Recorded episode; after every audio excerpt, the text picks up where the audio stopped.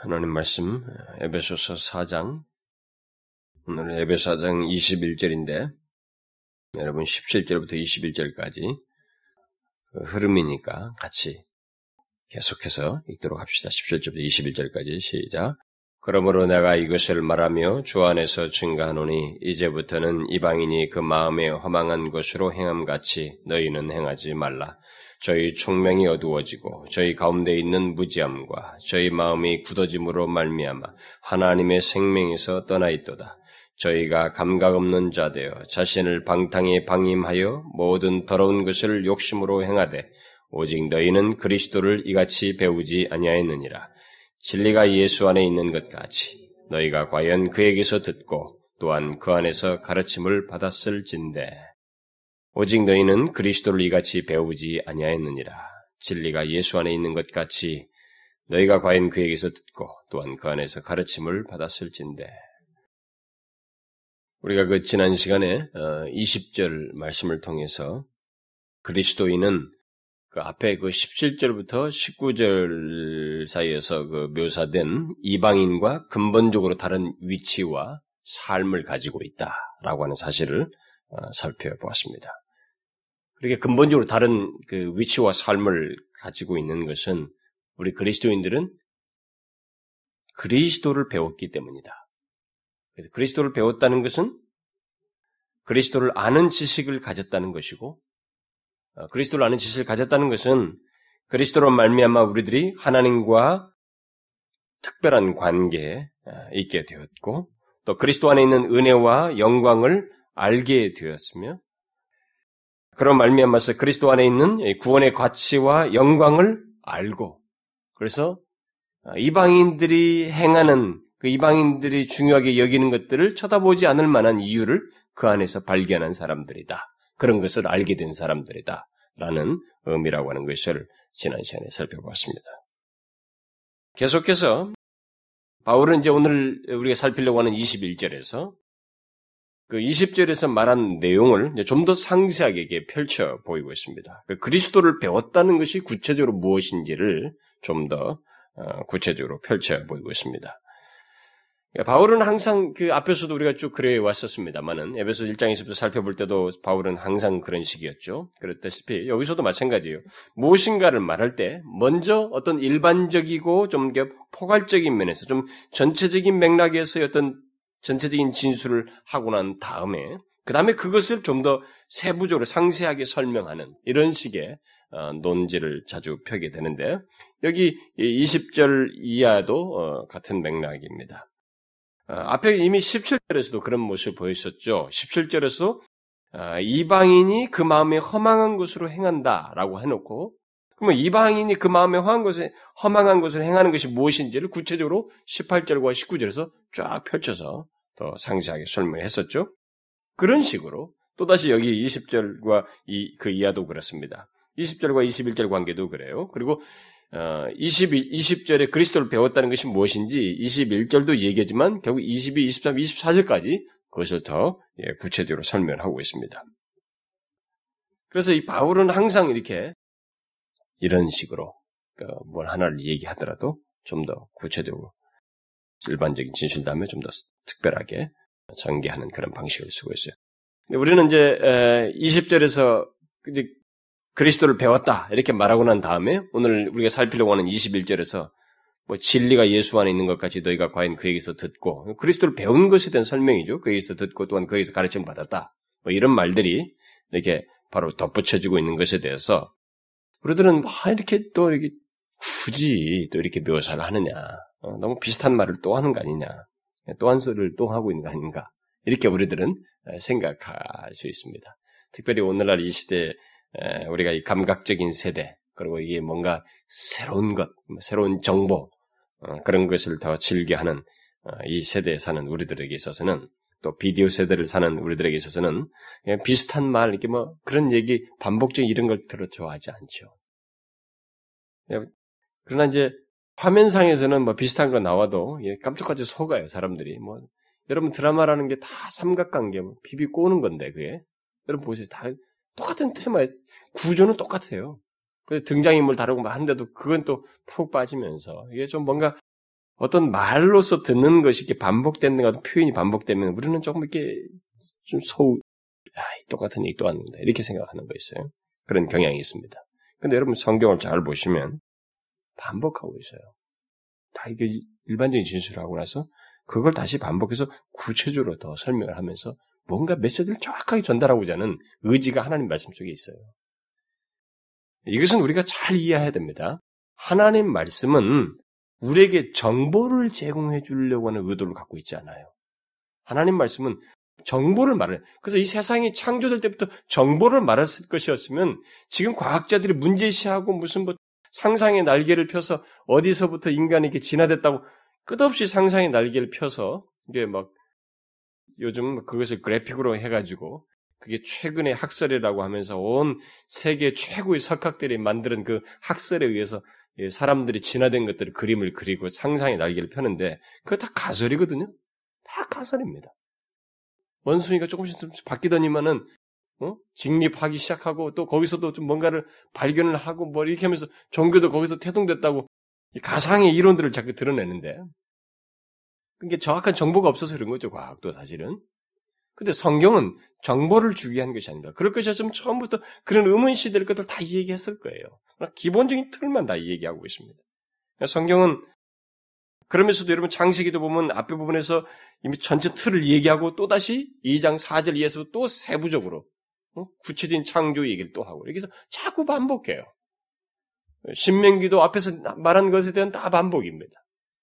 여기서도 그래요. 바울도 지금 그러고 있어요. 비슷한 내용이지만 또다시 그걸 반복을 하고 있어요. 왜 그러냐면 하나님 말씀은 우리에게 정보를 주려는 게 아니고 우리의 심령을 움직이려고 하는 것이거든요.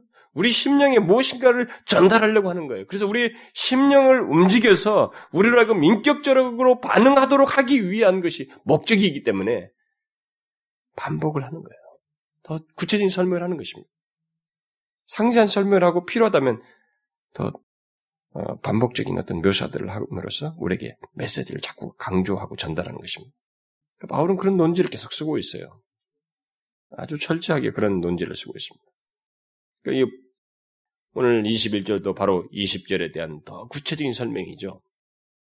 뒤에 22절부터 24절은 그것을 설명하는 것이지만 좀 더 실제적인 맥락에서 다루고 있는데 오늘 21절이야말로 정말 그리스도를 배웠, 다는 것이 무엇인지를 그대로 다시 더 어, 설명하는 부가적인 설명이라고 할 수가 있습니다. 그러나 이것은 우리가 생각하고 넘어갈 내용입니다. 20절을 어, 그대로 설명하고 있죠. 21절이. 예, 근데 여기서도 우리가 그냥 지나갈 수 없습니다. 생각하고 넘어요. 왜냐하면 바울이 이렇게 반복했을 때는 그만큼 의도가 있는 거지. 그 의도를 우리가 놓치지 말고 똑같이 깨달아야 되기 때문에 여기서 살펴봐야 됩니다. 자, 여기서 우리 그리스도인들이 그리스도를 배웠다는 것을 어떻게 설명하고 있어요? 21절에서. 그리스도를 배웠다는 거. 20절에서 말한 우리들은 그리스도를 배웠다는 것을 결국 말하는데 예, 이방인과 다르게 그리스도를 배웠다는데 그 그리스도를 배웠다는 것은 그것을 어떻게 설명하고 있습니까?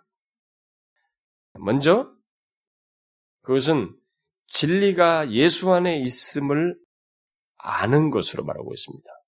그리스도를 배웠다는 것은 진리가 예수 안에 있음을 알고 또 그에게서 그 진리를 들었다는 것을 의미하고 또 그 안에서 가르침을 받았다는 것을 뜻한다라고 예, 구체적으로 설명을 해주고 있습니다. 우리는 여기서 우리 그리스도인들이 예, 그리스도를 배웠다는 것 또는 그리스도를 아는 지식이 결코 추상적인 것이 아니라고 하는 것을 명심해야 됩니다. 바울은 그런 논지 때문에 덧붙이고 있다고 생각이 돼요. 그리스도를 배웠다. 그리스도를 안다고 하는 것은 그리스도를 아는 지식이라는 것은 절대적으로 추상적이나 이론적인 것이 아니라는 것입니다. 굉장히 실제적인 어떤 내용, 역사적인 실제를 담고 있다. 라고 하는 것을 오늘 그 21절에서 부가적으로 덧붙여서 설명해서 말을 해주고 있습니다. 그러니까 최소한 21절에서 구체로 설명하는 것 같은 이런 내용을 갖는 것이 바로 그리스도를 배웠다는 것이다. 라고 말하고 있는 거예요. 바울이 왜 그리스도를 배웠다는 것이 무엇을 뜻하는지에 대해서 이렇게 상세하게 다시 설명하고 있는지를 우리는 놓치지 말아야 됩니다. 사실 우리들은 이렇게 설명하지 않으면 어, 그리스도를 배웠다 이 말을 하고 바로 점법해버려요. 우리는 더 생각을 안 합니다. 이렇게 말을 안 해주면은 우리는 더 자꾸 추상적으로 생각하고 넘어가 버리고 그것을 실제적으로 또 자기에게 직접적으로 연관돼서 더 한 번 더 곰곰이 생각을 안 해요. 우리들은. 그 생각지 않고 넘어갑니다. 그래서 제가 이 말씀을 전하면서 이 어쩌면은 제게 아마 제 사고 속에 그것이 큰 인상 지어졌고 저에게도 큰 충격으로 왔었기 때문에 그것이 반영이 되겠습니다만은 제게서 가끔 여러분 어, 말씀을 전하면서 자꾸 강조하고 어떤 표현을 하는 데서 굉장히 추상적인 거라든가 형식적인 이런 것들을 제가 굉장히 깊이 하고 있는 것을 여러분들이 발견할 겁니다. 왜냐하면 그 하나님 말씀 자체가 우리에게 추상적으로 전달되는 것만큼 아주 치명적인 것은 없거든요. 제가 언젠가도 얘기했다시피 영국에서 그 어, 있을 때 어떤 그 학교에서 아울리치를 가서 그 한 교회에서 탐방을 해서 한 일주일 넘도록 그 교회에서 시간을 보냈는데 저는 아주 충격이었습니다. 앵그리칸 처치인데 그 목사님 혼자 떠들어요. 다 자요 다. 그러니까 이게 꼭 무슨 뭐 카톨릭에서 하듯이 약간 음조가 라라라라라 이런 식으로 설교를 해요. 무슨 음주를 이렇게 높낮이 고절을 따라가면서 마치 멜로디칼하게 설교를 하고 있는 거예요. 그래, 그, 그게 뭡니까? 잠자지 다, 사람들이. 그 메시지가 정확하게 전달이 안 되는 거예요. 사람들이 자더라고요. 그러니까 바울은 그렇게 하지 않습니다. 여러분, 바울의 문체들과 성경을 읽어보면 굉장히 실제적이에요. 우리가 이것을 그냥 막 성경을 읽어야 된다, 성경을 많이 읽어야 된다라는 이런 막 하도 주입을 받다 보니까 성경을 막 읽는데 지금 전전긍긍하는데 그게 아니라 이 사람이 이렇게 말을 하고 있는 정서와 편지를 쓰는 그 심정과 그 백, 듣는 회신자들의 이 사람들을 생각하면서 쓰고 있는 그 실체를 생각해 봐야 돼요. 여러분들이 만약에 고국에 멀리 떠나 있어서 여러분이 부모님을 향해서 뭔가 편지를 쓸 때 그냥 그 무슨 문자도 안 보고 뭐, 쭉쭉 있습니까? 그렇지 않죠. 여러분들이 뭔가 아, 지난날에 어땠었는데 어떤 그 표현을 쓸때 말이 다 단어가 여러분들의 마음이 담긴 단어들이 나오잖아요. 그와 같이 쓴 거예요. 그런데 이 모든 단어가 콕콕콕 새길 정도로 생생하게 우리에게 전달되고 있습니다. 그래서 21절 같은 이런 얘기를 함으로써 우리에게 그냥 지나가지 말라는 거예요. 이런 걸. 그리스도를 배웠다는 게 뭔지, 우리에게 그리스도니 이방인과 다르다고 하는 위치가 어느 정도 중요한지를 그, 런걸 묘사하는 그리스도를 배웠다는 것이 무엇인지를 정확히 알라는 것입니다. 우리들은 이렇게 안 하면은 생각을 않고 넘어가기 때문에 바울은 좋은 선생이에요. 탁월한 선생입니다. 좋은 선생이기 때문에 이렇게 하는 거예요. 그래서 바울은 우리 그리스도인들이 그리스도를 배웠다는 것은 진리가 예수 안에 있음을 알고 그에게서 진리를 듣고 또 그 안에서 가르침을 받았다고 하는 어떤 내용을 실제로 갖는 것이다. 라고 하는 것을 덧붙여서 말을 해주고 있습니다. 그런데 그리스도인은 이방인과 완전히 다르며 구별, 어, 구별된다는 것이죠. 바로 이런 내용 때문에. 그래서 이방인 같이 행할 수가 없다라고 이렇게 문맥의 흐름 속에서 논지를 펼치고 있는 것입니다. 그러면 본문에서 그리스도를 배웠다는 것을 구체적으로 설명한 내용들 이것을 좀 더 상세히 설명을 하면 먼저 우리 그리스도인들이 그리스도를 배웠다는 것은 진리가 예수 안에 있다는 것을 알고 그 진리를 가지고 있다는 것을 뜻한다라고 바울이 여기서 말을 해주고 있습니다. 자, 우리는 이 세부적인 내용을 살피면서 계속해서 한 가지를 자꾸 되뇌어야 됩니다. 문맥의 흐름을 계속 놓치지 말아야 돼요. 그게 뭡니까? 바울이 계속해서 우리 그리스도인들은 이방인, 이방인이 행함같이 행할 수 없음을 말하고 있다는 거예요. 그걸 말하기 위해서 그냥 단순히 그 정보, 그 메시지만 전하는 건 아닌데, 그것이 결국 궁극적으로 우리에게 적용되도록 하기 위해서, 실제적인 그런 반응이 있도록 하기 위해서 충분할 정도의 우리의 실제 상태와 우리들의 현재 모습과 우리에게 달라진 그 내용의 위치와 어떤 변화된 삶의 그 근거들을 쭉 덧붙이고 있다는 것. 그것을 염두에 둡니다. 그래서 이런 내용을 살피면서도 오늘 본문을 살피면서도 바로 그것을 말하려고 하는 바울의 논지를 그리고 결론적으로 우리에게 있어야 할 것이 무엇인지를 말하려고 하는 그의 우중을 놓치지 않고 어, 이 내용들을 접해야 됩니다. 그래서 계속 이방인처럼 행할 수 없는 그런 이유와 근거들을 덧붙이고 있다고 어, 말할 수 있겠습니다. 여기서도 바울은 우리 그리스도인들은 이방인과 달리 그리스도를 배웠기 때문에 다른 말로 해서 진리가 예수 안에 있다는 것을 알고 그 진리를 소유하고 있기 때문에 이방인같이 행할 수 없다. 이렇게 말을 하고 있는 것입니다. 그런데 이 말씀 속에서 어, 우리가 한 가지 유의할 것이 있습니다. 오늘 그 먼저 이 우리들이 어, 그리스도를 배웠다는 것은 진리가 예수 안에 있는 것을 안다라고 그랬는데 바로 이 표현에서 우리가 주의할 것이 있어요. 20절에서 그리스도를 배웠다 이렇게 말했는데 그 다음에 그것을 설명하는 21절에서는 진리가 그리스도가 아니라 예수 안에 있는 것을 아는 것으로 묘사하고 있습니다. 예수 그리스도에 대한 묘사를 바로 바꿔서 묘사하고 있어요. 우리는 그냥 생각 없이 뭐 그게 그거 아닌가 하며 쑥 지나가지만 이 모든 것을 쓰는 어, 바울은 물론 다른 서신서에도 다 마찬가지. 여러분들이 그래서 호칭은 그냥 쓰여진 거 아니에요. 다 염두에 둔다. 예수 그리스도, 또 그리스도 예수, 우리 주 예수 그리스도 뭐 다 달라요, 여러분. 쓰는 사람이 다 의도를 달리해서 쓰는 거예요. 뭔가 그런 것들을 의식하고 쓰는 것입니다. 여기서도 지금 마찬가지입니다. 응?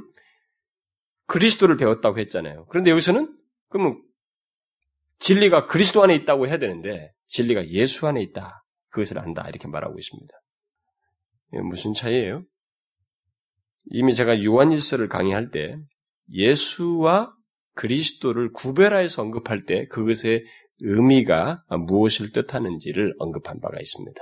뭐 여러분들이 이 중에 요한일서를 들은 사람들이 있는데 뭐 기억할는지 모르겠습니다만은 다시 그것을 간단히 말하자면은 그리스도를 예수와 구별하여서 사용할 때 이 그리스도는 우리를 구원하시기 위해서 예언되고 또 예언되신 그분이 이 땅에 오셔서 하나님 아들이 하나님 아들이 구원하기 위해서 오실 것으로 예언되고 또 이 땅에 오셨고 또 부활 승천하셔서 하나님 우편에 계셔서 현재는 현재도 중보하고 계시고 장차 다시 오셔서 심판하실 바로 그 분이에요. 그래서 이 세상에 구원하시기 오신 모든 하나님의 아들의 전체 문맥을 통틀어서 얘기할 때 그냥 오히려 그리스도가 더 포괄적으로 사용되집니다. 더 크게. 그런데 그에 반해서 예수 그러면은 예수는 천사에게 말했죠. 아들을 낳으니 그 이름을 예수라라. 그러죠? 그러니까 육신을 입고 천의 몸에 태어날 때부터 천의 몸에 임신되는 것에서부터 이게 육신을 입고 오시는 하나님의 하나님 아들인데 하나님의 아들이 육신을 입고 오셔서 이 세상을 사셨고 이 세상에서 역사의 현장 속에서 이 세상 속에서 인성을 지니시고 사셨던 그 삶의 내용 그것을 주로 그래서 공정녀의 몸에서 태어나서 음, 잘하시고 그 다음에 어, 공생애를 사시고 가르치시고 나중에 십자가에 달려 죽으시고 부활하시는 그 인성을 입으신 그 특별히 그 기간도 역사 속에 들어오셔서 인성을 이것을 주로 지칭할 때 예수란 말을 특별히 씁니다. 구별했을 때 그렇게 써요. 그렇다면 여기서 지금 구별했을 때 그것이 의미가 무엇이겠는지를 어, 우리가 생각을 해야 됩니다. 여러분들이 혹시 성경을 보게 되면은 이렇게 구별해서 쓴 대표적인 사례가 있습니다. 베드로가 오순절 성령 강림하고 난 다음에 오순절을 지키기 온 사람들에게 설교를 하죠. 설교를 할 때 제일 끝자리에 가서 이런 얘기, 이런 메시지를 얘기합니다. 그런즉 이스라엘 온 집이 정령 알지니 너희가 십자가에 못 박은 이 예수를 바로 그들이 다 알고 있는 육신을 입고 여기 나사렛에서 사셨던 그분이에요. 그분을 얘기하는 겁니다. 바로 이 예수를 하나님이 주와 그리스도가 이렇게 됩니다. 주와 그리스도가 되게 하셨느니라 이렇게 말해요. 구분을 해서 말을 합니다. 그것은 그들에게. 이런 의미예요. 그래서 그렇게 구분했을 때 그리스도는 좀 천상적인 분이고 또 우주적인 구원자로서의 그 전체적인 좀 더 폭넓은 내용을 담고 있는데 반해서 예수는 이 땅에 그 오셨던 오셔서 이렇게 갓난이로부터 오셔가지고 육신 들고 십자가에 달려 죽으신 바로 그분을 얘기합니다. 그래서 그렇게 구분해서 얘기했죠. 그렇다면 진리가 예수 안에 있다. 이렇게 육신을 입으신 그 예수 안에 있다고 하는 것은 무엇을 뜻하겠어요? 그것은 크게 세 가지로 설명할 수 있겠죠. 더 많은 게 설명할 수 있지만은 크게 크게 나누면 크게 세 가지로 설명할 수 있을 것입니다. 하나는 육신을 입고 오신 하나님의 아들, 바로 그 예수님 안에 구원이 있다라는 그 말이에요. 그 예수 안에 진리가 있다는 말은 다른 분이 아니라 바로 육신을 입고 오신 그분 안에 진리가 있다. 바로 구원이 있다는 거예요. 그것을 일차적으로 말합니다. 진리가 예수 안에 있다고 할 때 그것은 그 무엇보다도 우리의 구원에 관한 모든 것이 바로 육신을 입고 이 땅에 오신 하나님의 아들 예수 바로 그분 안에 있다는 것입니다. 그리스도를 배웠다는 것은 바로 그것을 아는 거예요. 여러분 근데 이것이 요한일서에서 이미 제가 강의하면서 설명을 했습니다만은 1세기 당시에 그 요, 요한이 그 편지를 쓸 때에 그 당대 사람들이 이 인성을 부인했습니다. 이걸 부인했어요. 그러니까 그것은 그들이 똑같이 예수를 믿는다. 자기들이 하나님을 믿고 예수 그리스도를 믿는다고 했습니다. 그러나 그 인성을 입으신 분은 부정했어요. 부정했습니다. 어떻게 그럴 수 있느냐? 인성 자체가 더러운데 이거 이건 악한 것인데 어떻게 하나님이 육신 육신을 입을 수 있느냐? 그걸 부정한 것입니다. 여기 바로 이걸 믿어야 된다. 그리스도를 배웠다는 것은 바로 그것을 알고 믿는 거예요. 하나님이 우리의 구원을 위해서 육신을 입고 오셔가지고 구원을 위한 모든 계획을 따라서 모든 일을 행하셨다는 것을 알고 바로 그 진리를 소유하는 사람. 바로 그것이 그리스도를 배웠다라는 거예요. 그, 그, 그걸 아는 사람이 바로 그리스도인이다라는 것입니다. 우리 그리스도인들이 알고 소유하고 있는 진리는 바로 다른 것이 아닙니다. 하나님의 아들이 성령으로 잉태되어서 육신을 입고 이 땅에 실제로 오셨고 역사 속에 들어오셨고 사람들에게 가르치셨으며 십자가에 달려 죽으셨다가 3일 만에 부활하신 역사적인 사건에 기초해 있는 진리예요.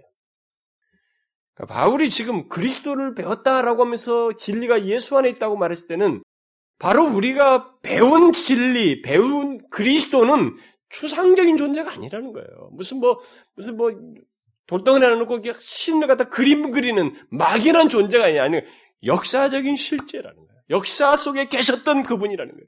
직접 몸을 입고 들어오셔서 구원에 관한 모든 일을 행하신 바로 그분이다. 그분을 알고 믿는 것이 그리스도를 배운 것이다. 이렇게 말합니다. 이것이 기독교 진리의 아주 중요한 기초인 것입니다. 역사성을 갖는다는 것, 역사적인 사건과 사실에 기초한다는 것입니다.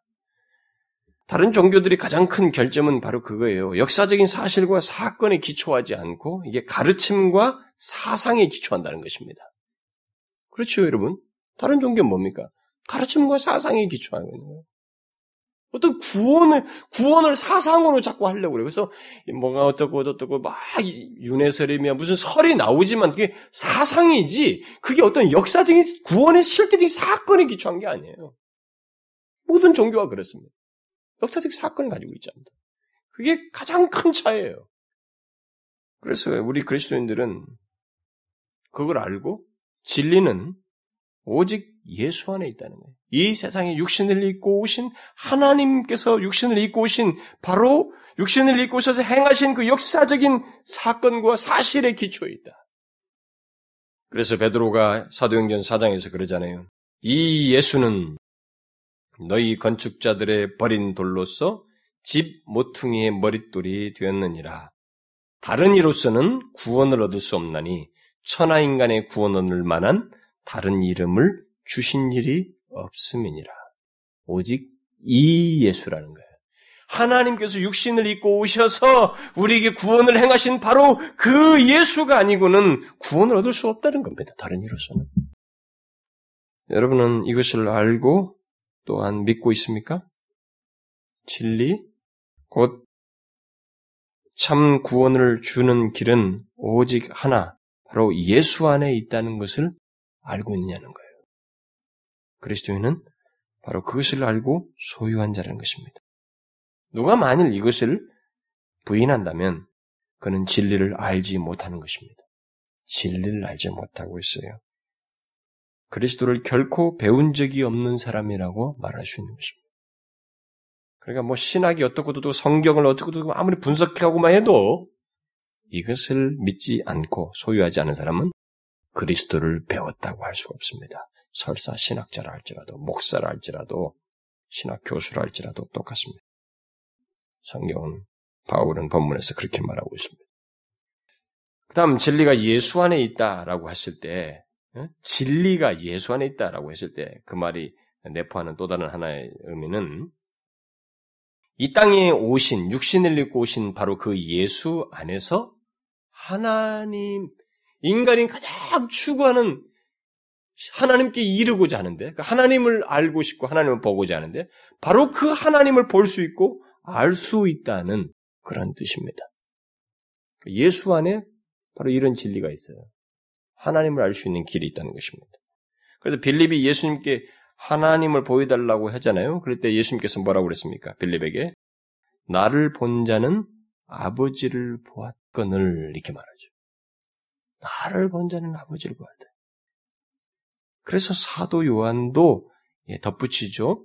어, 요한복음 1장에서 본래 하나님을 본 사람이 없으되 아버지의 품 속에 있는 독생하신 하나님이 곧 예수님이 나타내셨느니라. 이렇게 말합니다.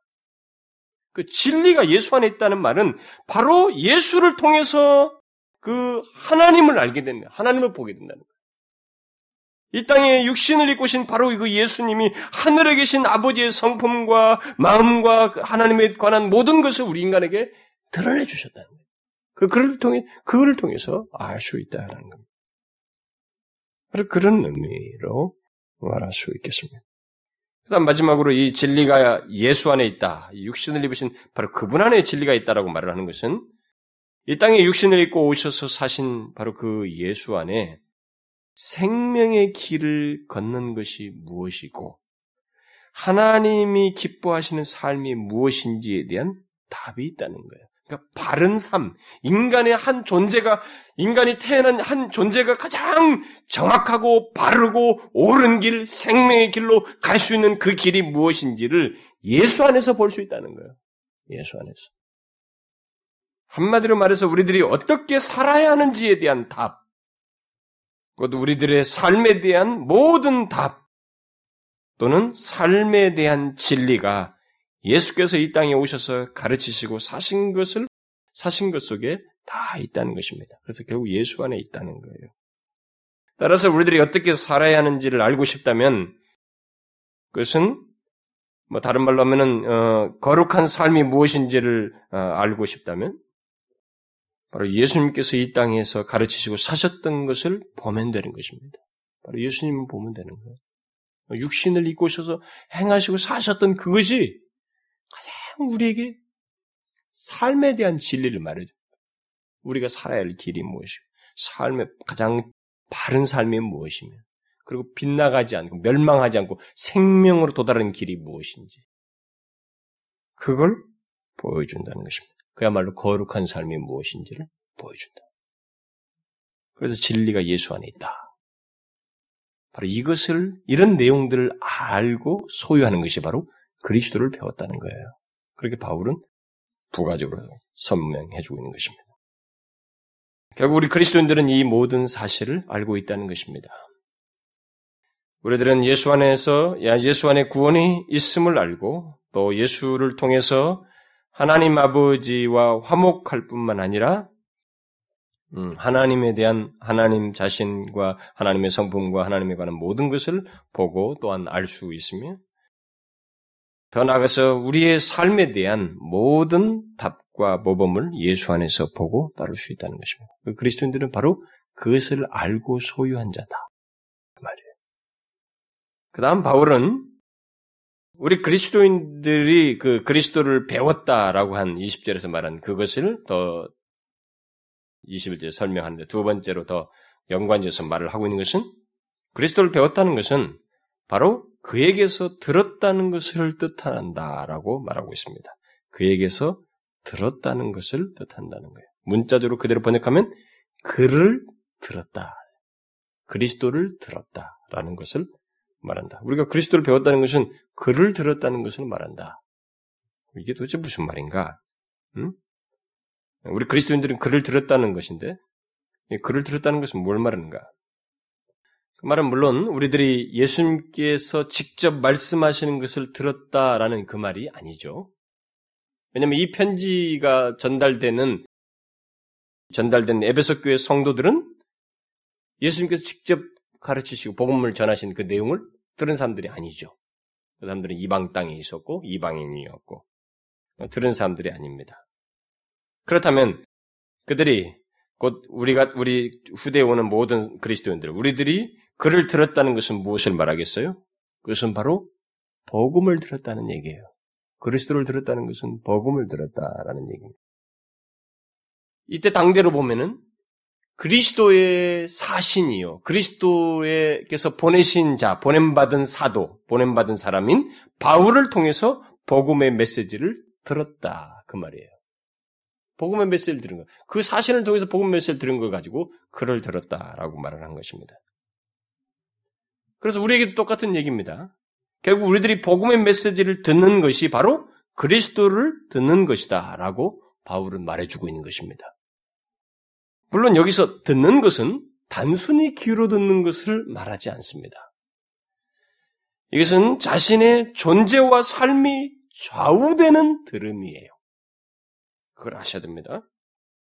예를 들어서 말하자면 예수님께서 요한복음 5장에서 말씀하신 것 같은 들음이라고 말할 수가 있는데 예수님께서 이런 말씀하셨어요. 내가 진실로 진실로 너에게 이르니 내 말을 듣고 또 나 보내신 이를 믿는 자는 영생을 얻었고 심판에 이르지 아니하나니 사망에서 생명으로 옮겼느니라.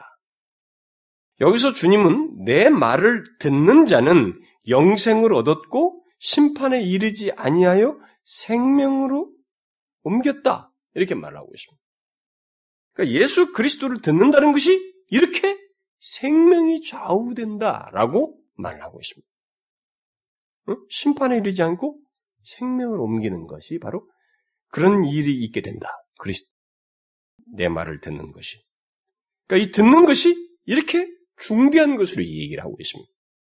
그렇다면 그리스도를 듣는다는 것은 우리들이 복음의 메시지 또는 뭐 모든 주님의 말씀을 단순히 귀로 듣는 것이 아니죠. 귀로 듣는 게 아니에요. 그것은 우리 자신의 존재와 삶이 바뀔 정도로 전인격적으로 그것을 듣는 거예요. 그 들음을 통해서 자신에게 전폭적인 변화가 생기는 들음을 얘기하는 것입니다. 우리는 이것을 잘 유념해야 됩니다. 그리스도를 듣는 것은 그저 복음의 메시지를 잘 앉아서 귀로 이렇게 듣고 그것을 즐거워하는 것을 말하지 않습니다. 실제로 근데 이런 문제와 관련해서 우리가 오늘날 현실도 그렇고 옛날 그 교회사를 놓고 볼 때도 보면은 하나님 말씀을 귀로는 잘 들었어요. 여러분 예레미야서나 이사야서를 보면 근데 귀가 그냥 귀가 막혔다 너희들 그러잖아요. 귀에 할례를 된다 이런 말 하죠. 이게 듣긴 들어요 귀는. 근데 이게 실제로 여기 말한 것처럼 이렇게 존재와 삶이 움직이는 들음을 안 가지고 있는 거예요. 이런 일이 계속 있어 왔습니다. 설교는 듣는데 사실상 그리스도를 듣지 아니하는 사람들이 역사 속에 계속 있어 왔어요.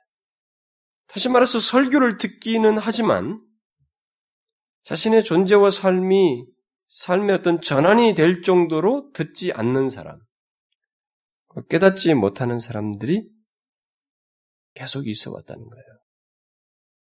이 말씀은 여러분들이 우리가 잘 유념해야 됩니다. 우리 교회도 저는 예외가 아니라고 생각이 돼요. 저는 성, 조심스럽게 뭘 판단하는 것은 아니고요.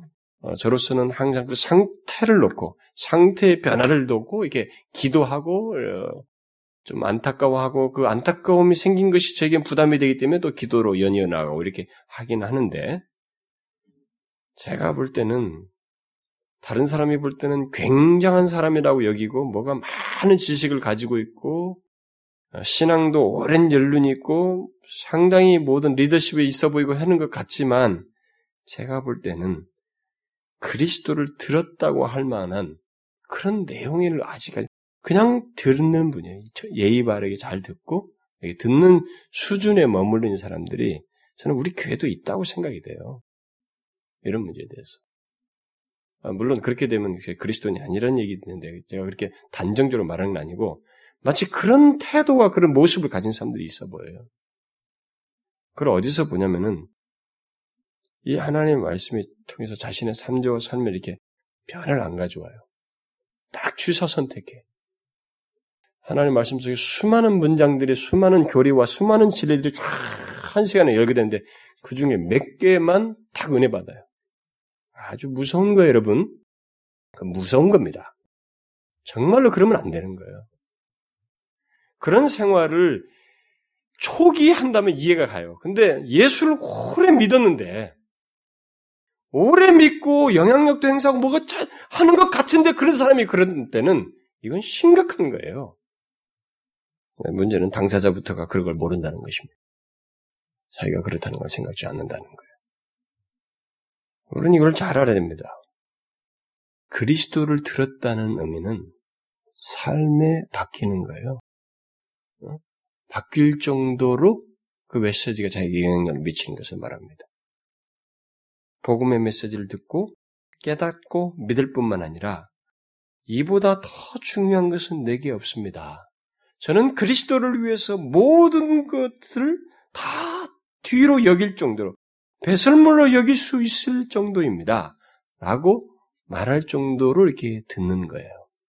그런 들음을 가리켜서 그리스도를 듣는다. 이렇게 말하는 거예요. 그리스도인들은 바로 그런 사람들입니다. 어? 바울은 본문에서 그리스도인들은 바로 그런 사람들이다. 그리스도를 배운 사람들이다. 여러분 모두 복음의 메시지를 듣고 그렇게 반응한 사람들입니까? 어떻습니까? 여러분은 모두 복음의 메시지를 듣고 그렇게 반응한 사람들이에요? 다른 모든 것을 희생하더라도 영생을 놓지 않으려고 하는 그런 전환이 복음을 들음으로써 있게 되었느냐는 거예요. 그래서 그리스도와 그의 복음이 자신의 삶에서 가장 중요하다고 또 중요한 것으로 여기는 그런 모습이 있느냐는 거예요. 바로 그것이 그리스도를 들었다는 말이에요. 그리고 이런 사실 때문에 그리스도인들은 이방인같이 행할 수 없다라는 것입니다.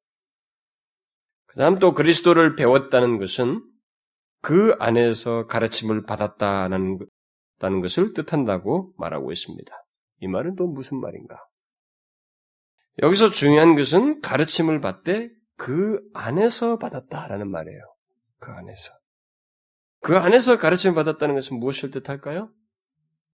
그것은 그리스도와 하, 그리스도 그분 안에 있어서 가르침을 받았다.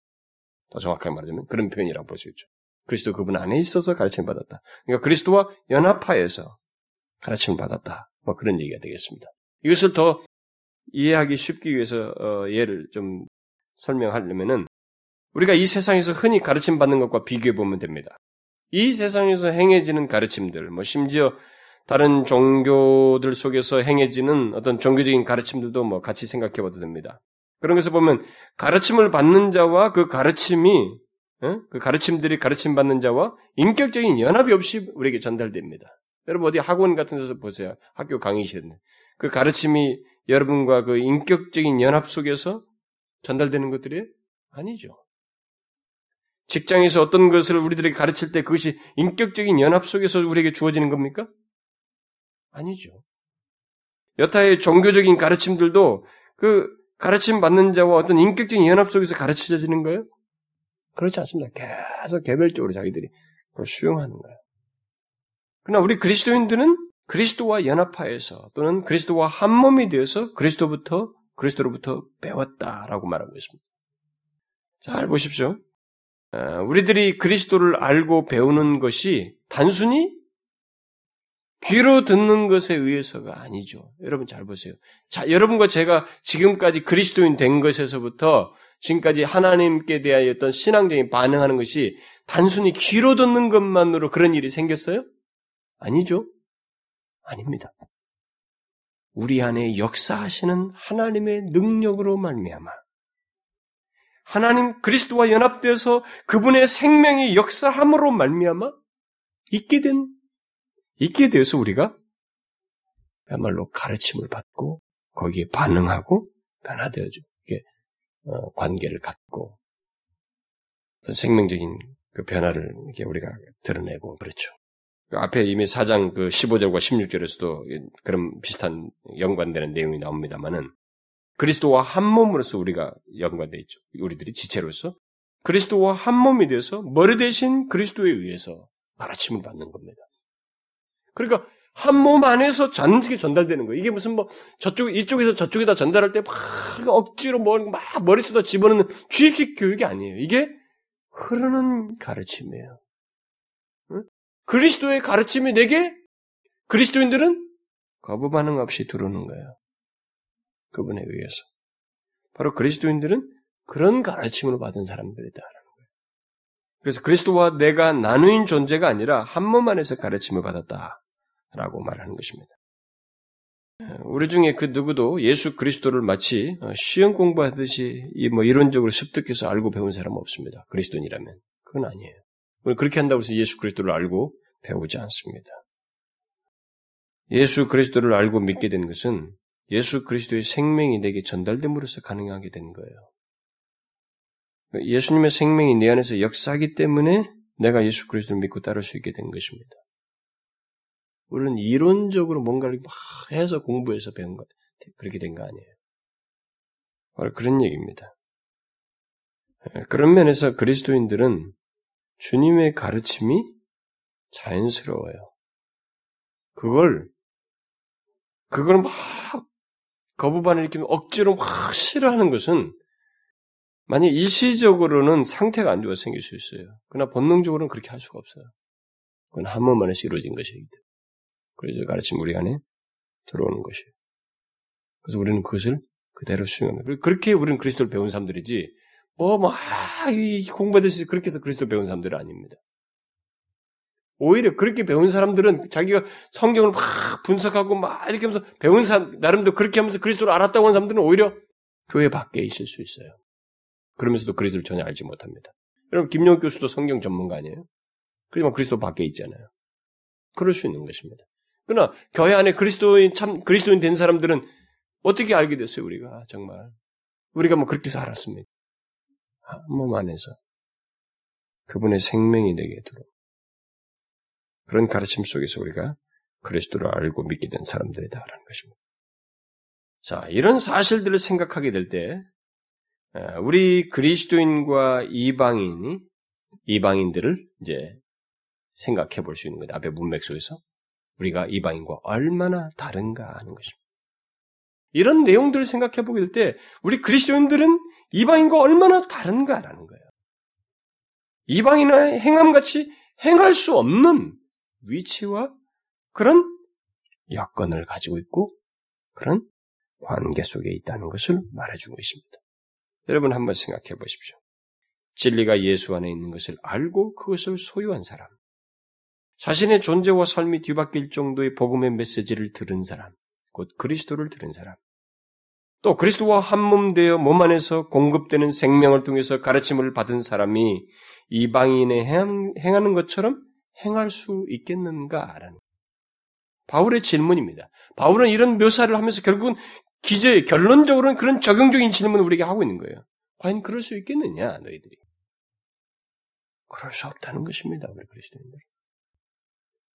예수님은 이 땅에 계실 때 구원의 길을 보이셨고 생명의 길을 우리에게 보이셨으며 그 길은 바로 거룩한 길이라고 하는 것을 충분히 보이셨습니다. 그리스도가 바로 그런 예수께서 행하신 것과 길을 아는 우리로서는 그 길을 따르지 않고 이방인의 행함처럼 행하는 것을 그것을 따른다고 하는 것은 우리에게 결코 맞지 않아요.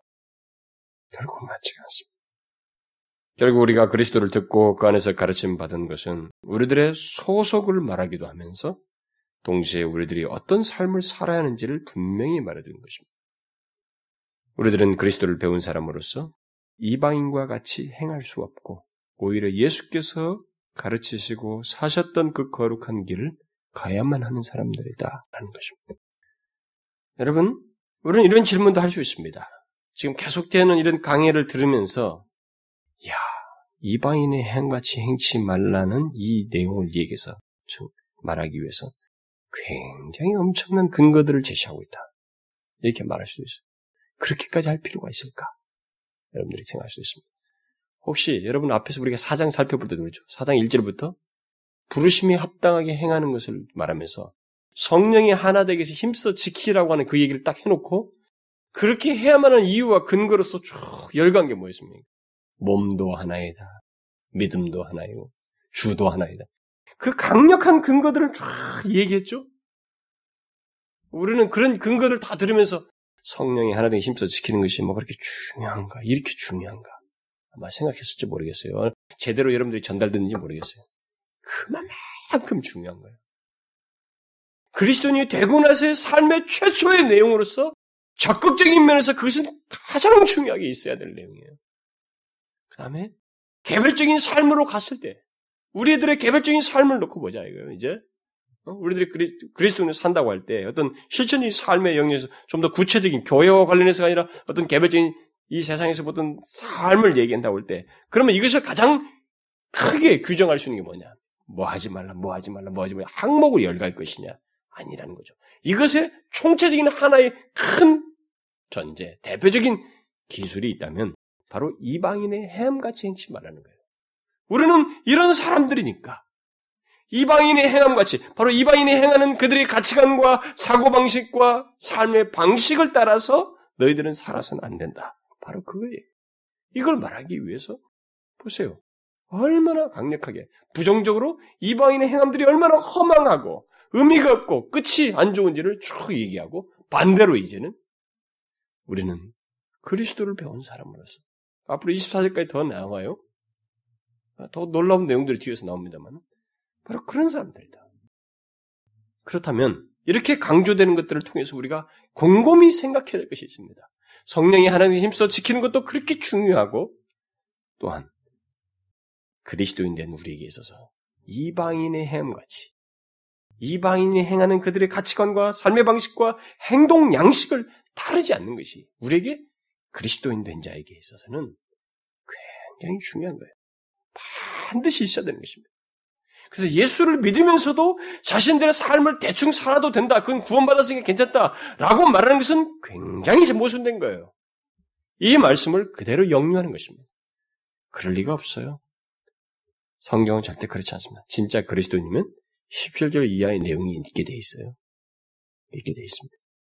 교회 안에서 성령이 하나님 힘써 지키는 모습이 있을 뿐만 아니라 자신의 삶 속에서 이방인의 행같이 행치 않는 모습이 반드시 있게 돼 있습니다.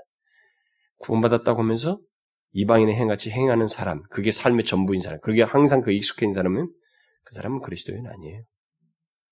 하나님 뜻대로 행치 아니한 자라고 말해질 것입니다. 장점. 그럴 리가 없어요.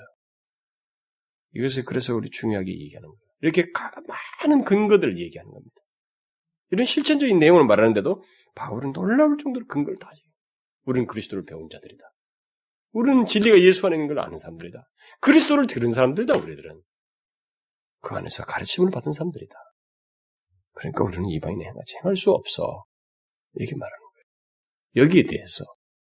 자, 이 진리가 우리에게 들어와서 과연 어떻게 역사하는지를 여러분들은 점검해 보셔야 됩니다. 과연 내가 그런가? 나는 정말로 그런가? 나는 이방인의 행함같이 행치 않고 있는가? 여러분들 체크하셔야 돼요. 이건 추상적인 이론이 아닙니다. 바울은 이 문제를 정확하게 설명하기 위해서 굉장히 상세하게 얘기하고 있어요. 이론적으로 수용하지 않도록 하기 위해서 강력하게 얘기하고 있는 것입니다. 확인해 봐야 돼요. 우리 자신들에게. 나는 진짜 그런가? 응? 뭐 이거 실컷 설명 들어놓고 이방인의 행함처럼 행한다고 한번 생각해 봐요. 얼마나 무서운 얘기예요? 이것을 꼭 확인하셔야 됩니다. 여러분과 저는 예수 그리스도를 믿는 우리는 결코 이럴 수 없어요. 이방인의 행같이 행할 수 없습니다. 그건 우리에게 맞지 않아요, 옷이. 다음 구절에 계속 나오는데요. 그건 우리들의 옷이 아닙니다. 벗어야 할 옷이지 입은 옷은 아니에요. 우리 옷이 안 맞아요. 기도합시다. 하나님 아버지, 그리스도를 배운 사람으로, 그리스도를 아는 사람으로 우리를 구별해 주시고, 이런 은혜의 자리에 있게 해 주신 것을 감사합니다.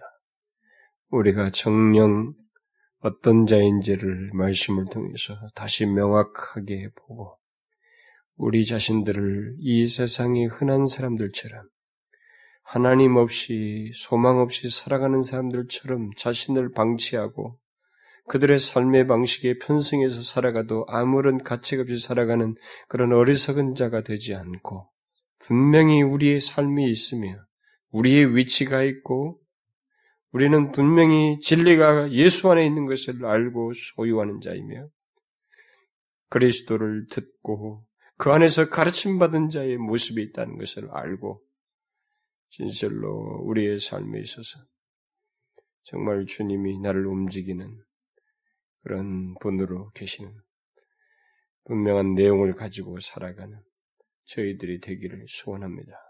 하나님이여 정말로 우리들의 삶을 돌아보고 결코 이방인의 행함같이 행할 수 없는 자인 것을 기억하고